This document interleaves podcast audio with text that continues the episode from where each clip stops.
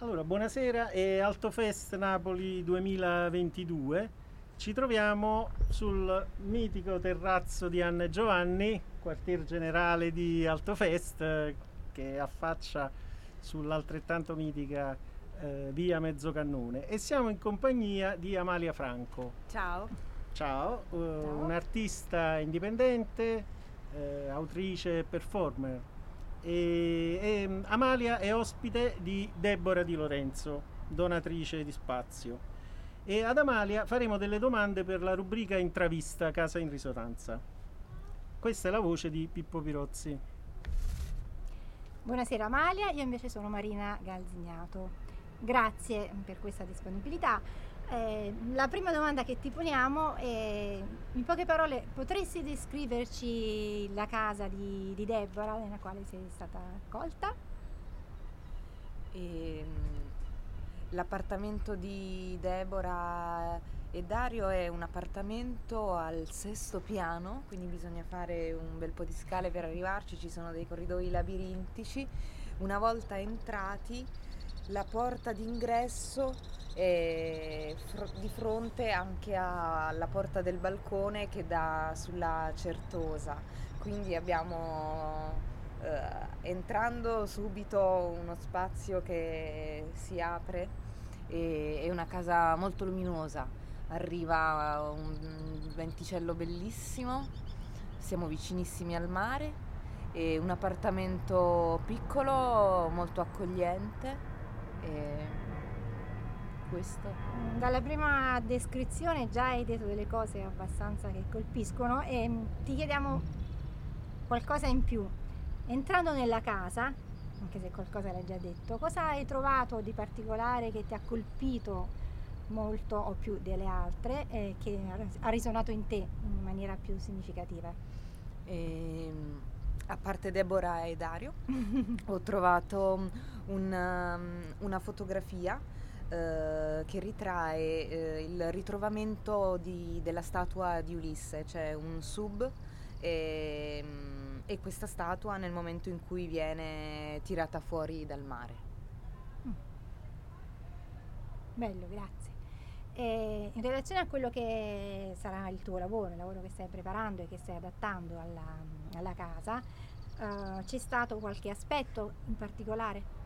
In relazione al mio lavoro, uh, un elemento che è entrato prepotentemente è il suono della città che viene da fuori, perché mm. ho scelto di lavorare a finestre aperte per il mio piacere personale e, e anche perché mi interessa eh, non solo l'appartamento, ma il fatto che l'appartamento ovviamente sia a Napoli.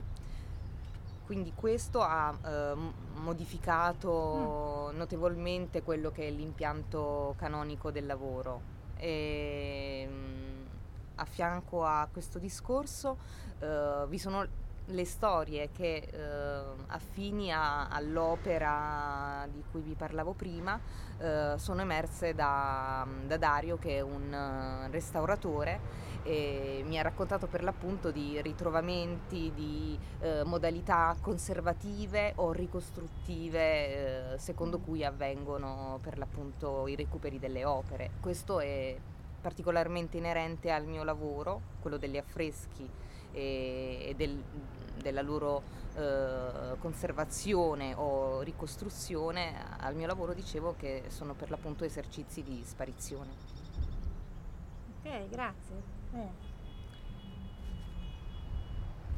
Allora Amalia, un'ultima domanda.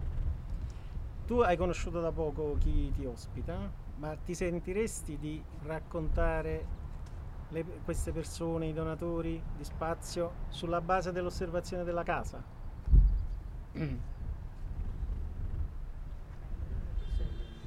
Eh, questa domanda richiede un tempo di pensiero, mi dispiace Vabbè. farvi attendere. Um, però